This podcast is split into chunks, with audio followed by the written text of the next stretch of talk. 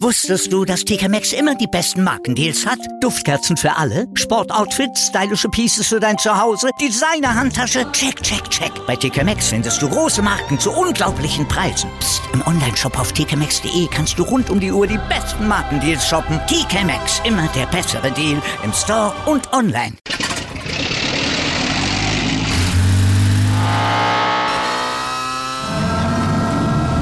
Von 0 auf 100. Aral feiert 100 Jahre mit über 100.000 Gewinnen. Zum Beispiel ein Jahr frei tanken. Jetzt ein Dankeschön, rubbellos zu jedem Einkauf. Alle Infos auf aral.de. Aral, alles super. Guten Morgen zu Stand jetzt im ersten Sportpodcast des Tages, unterstützt vom Sportinformationsdienst vom SED. Mein Name ist Andreas Wurm. Und ich bin Malte Asmus und uns erzählt heute der neue Leipziger Besen Marco Rose, wie er ja, bei RB durchkehren wird, also wie er seinen neuen Job gegen sein Ex-Club Dortmund übrigens zum Start angehen wird. Und wir erklären, warum er sich bei Leipzig, nachdem er durchgefegt hat, quasi ins gemachte Bett setzt. Und wir lassen uns das Formel-1-Rennen in Monza auch nochmal tippen. Und wir würden uns natürlich auch freuen, und das ist immer so, wenn ihr uns liked, wenn ihr uns besternt, rezensiert und natürlich dann auch abonniert. Das geht überall, wo es Podcasts gibt. Und übrigens, äh, die Tipps kommen nicht von Marco Rose zum Formel 1 Rennen, da haben wir schon einen richtigen Experten da am Start, der sich damit auch auskennt. Aber das kennt ihr ja von uns und ihr kennt von uns auch, dass wir euch zum Start erstmal auf den ganz aktuellen Stand jetzt bringen. Gleich nach dem Opener gibt's unseren SID Newsblog. Darüber spricht heute die Sportwelt. Stand jetzt. jetzt. Die Themen des Tages im ersten Sportpodcast des Tages. Stand, Stand, Stand, Stand. Jetzt mit Andreas Worm und Malte Asmus auf meinsportpodcast.de. Interview. Der Nachfolger für Domenico Tedesco beim ja, im Moment sehr, sehr strauchelnden RB Leipzig war schnell gefunden in der eigenen Stadt, nämlich und deshalb auch bei der Pressekonferenz gestern ein ganz schneller Auftritt von ihm. Marco Rose ist der neue Mann, der die Mannschaft nach dem Fehlstart in der Bundesliga und natürlich auch in der Champions League wieder aufrütteln soll. Ja, wie sieht Marco Rose denn seine neue Aufgabe, zumal er jetzt ja auch in gewisser Weise Neuland betritt? Habe jetzt noch nie einen Verein während der Saison übernommen, aber ähm, die, Stru die Strukturen sind gut. Die Leute, die ich kennengelernt habe bisher, äh, sind, äh, sind top. Ähm, äh, jeder ist ein absoluter Vollprofi. Sie sind schwer in Ordnung und dementsprechend ist auch alles da, was man, äh, was man braucht. Und äh, nachher werde ich die Jungs dann treffen und dann werden wir anfangen zu arbeiten.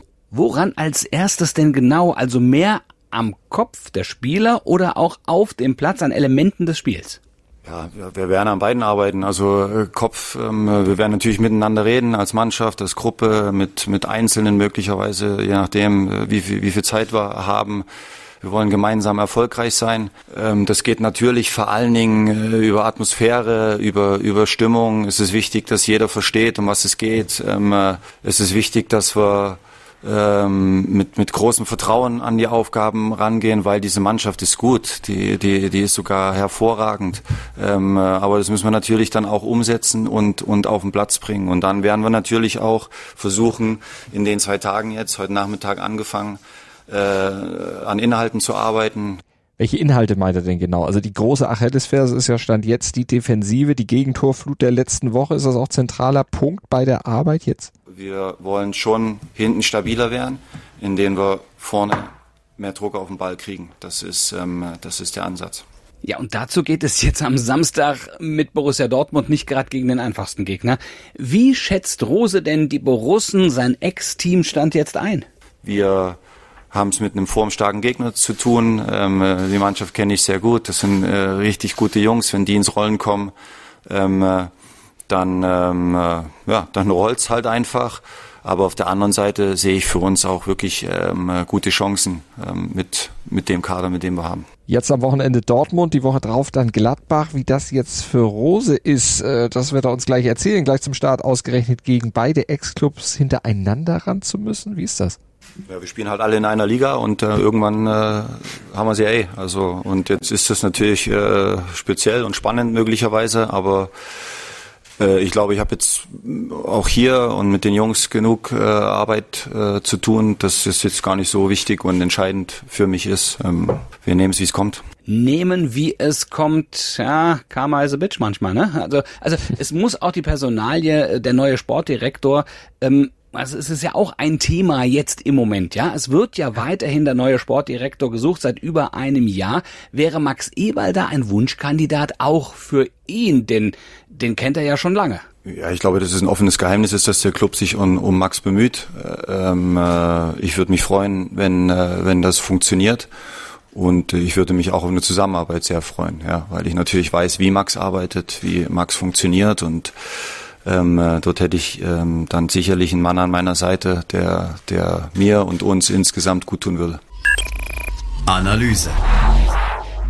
Ja, dann lass uns doch jetzt mal einschätzen, wie die Zusammenarbeit von Rose und Leipzig klappt. Rose ist in Leipzig geboren, der wohnt noch immer dort und kennt sich natürlich auch im Red Bull-Konzern bestens aus, war jahrelang in Salzburg tätig. Ja, ich würde mal sagen, das sind beste Voraussetzungen. Also Rose setzt sich ja gewissermaßen jetzt auch bei RB Leipzig ins gemachte Nest. Einmal, weil er sich eben bestens auskennt im Konzern, weil er natürlich als Leipziger und quasi Red Bull Eigengewächs äh, ja auch eine hohe Identifikation für den Club mitbringen wird und mehr sicher Identifikation als so mancher zugekaufter Spieler oder als Spieler, der irgendwie von Salzburg dann in Leipzig rübergeschoben wurde. Und er übernimmt jetzt auch eine Mannschaft, die einen Champions League Startplatz hat. Das ist ja auch eine schöne Sache. Champions League Ambition sowieso hat, auch trotz des Fehlstarts. Und Champions League Finanzen sind ja auch vorhanden. Und ja, auch eine Mannschaft, die definitiv besser ist als ihr Tabellenplatz. Also, als der zumindest Stand jetzt aussagt. Naja, also wollte ich gerade sagen, ne? also das 0 zu 4 bei Eintracht Frankfurt, das 1 zu 4 gegen Schachtjor Donetsk, das sind natürlich nicht im Ansatz das, was der Kader spielen könnte. Ja, im Prinzip ist die Mannschaft wie gemalt dafür, von einem Trainer mit ein paar justierenden Stellschrauben wachgeküsst zu werden. Ja. Wobei das sicher auch nicht von heute auf morgen geht. Rose hatte das in seiner PK ja auch schon angedeutet. Also zwei Tage bis zum Spiel gegen Dortmund. Das ist jetzt nicht viel Zeit. Da sollte man jetzt nicht unbedingt Wunderdinge erwarten. Gegen Gladbach wird es persönlich für Rose wegen der Vorgeschichte natürlich ungemütlich. Und dazwischen gegen Real, ja gut, da erwartet jetzt auch keiner besonders viel. Aber wenn dieses fiese Startprogramm erstmal vorbei ist, ich glaube, dann könnte das eine spannende und ich bin mir sicher auch für beide Seiten durchaus erfreuliche Zusammenarbeit werden. Ja, und wenn dann noch sein alter Kumpel, der Max Eberl, kommen sollte, dann wäre das Nest für Rose in Leipzig, privat ja sowieso, aber dann auch beruflich richtig gemacht. Heute in der Sportgeschichte. 1988, das war das Tennisjahr der Steffi Graf. Sie begann das Jahr als Nummer eins der Welt, wollte es auch oder sollte es auch als solche beenden, wie so oft, aber diese zwölf Monate dazwischen im Jahr 1988. Die suchen selbst in ihrer langen Karriere, in der Karriere der besten deutschen Tennisspielerin aller Zeiten ihresgleichen. Naja, also die Australian Open gewonnen, ne?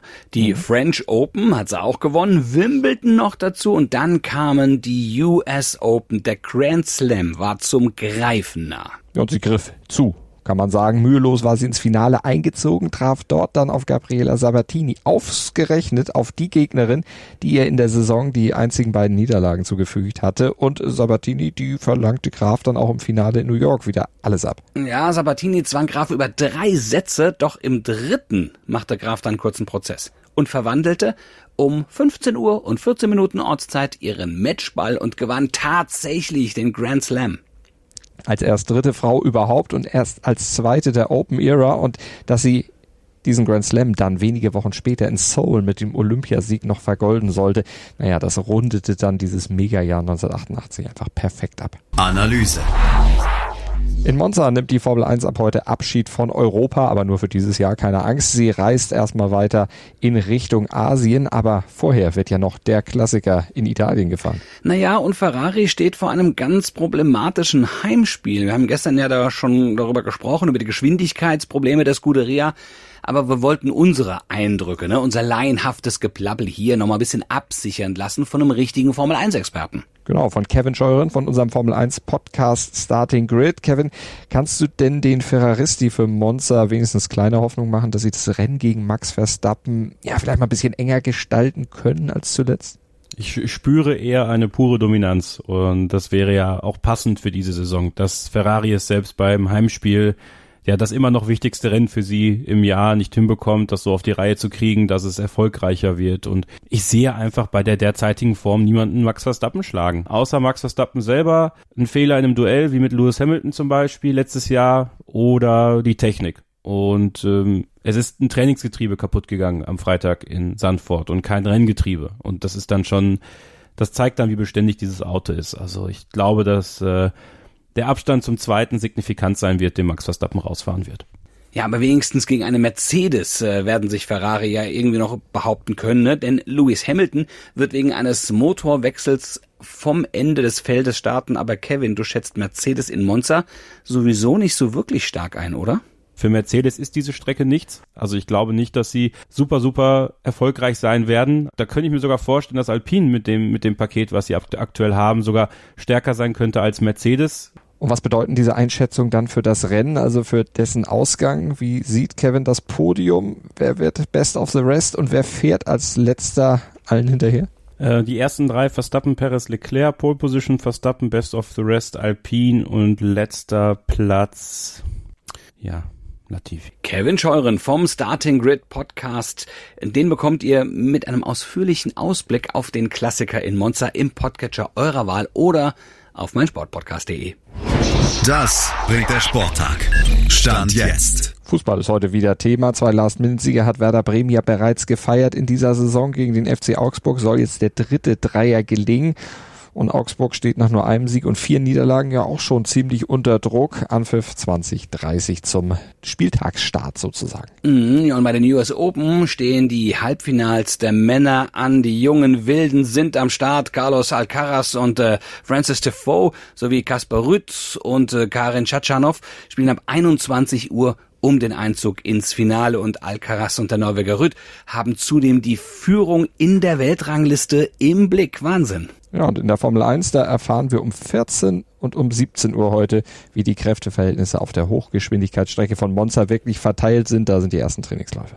Ja, und wir zwei begrüßen euch dann am Montag wieder ab 7.07 Uhr 7, ne, im Podcatcher eurer Wahl oder auf meinsportpodcast.de. Denkt ans Abonnieren und Bewerten und dann bis Montag. Gruß und Kuss von Andreas Wurm und Malte Asmus.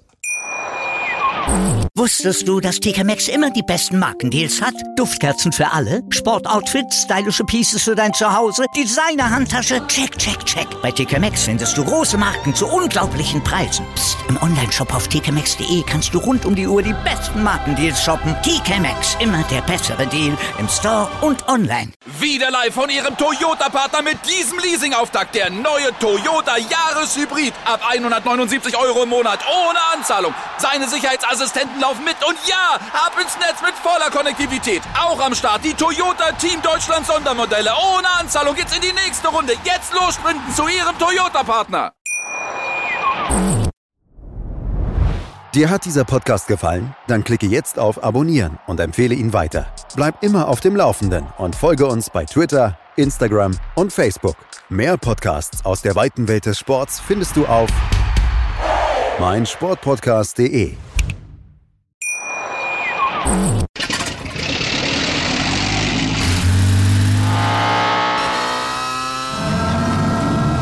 Von 0 auf 100. Aral feiert 100 Jahre mit über 100.000 Gewinnen. Zum Beispiel ein Jahr frei tanken. Jetzt ein Dankeschön, rubbellos zu jedem Einkauf. Alle Infos auf aral.de. Aral, alles super.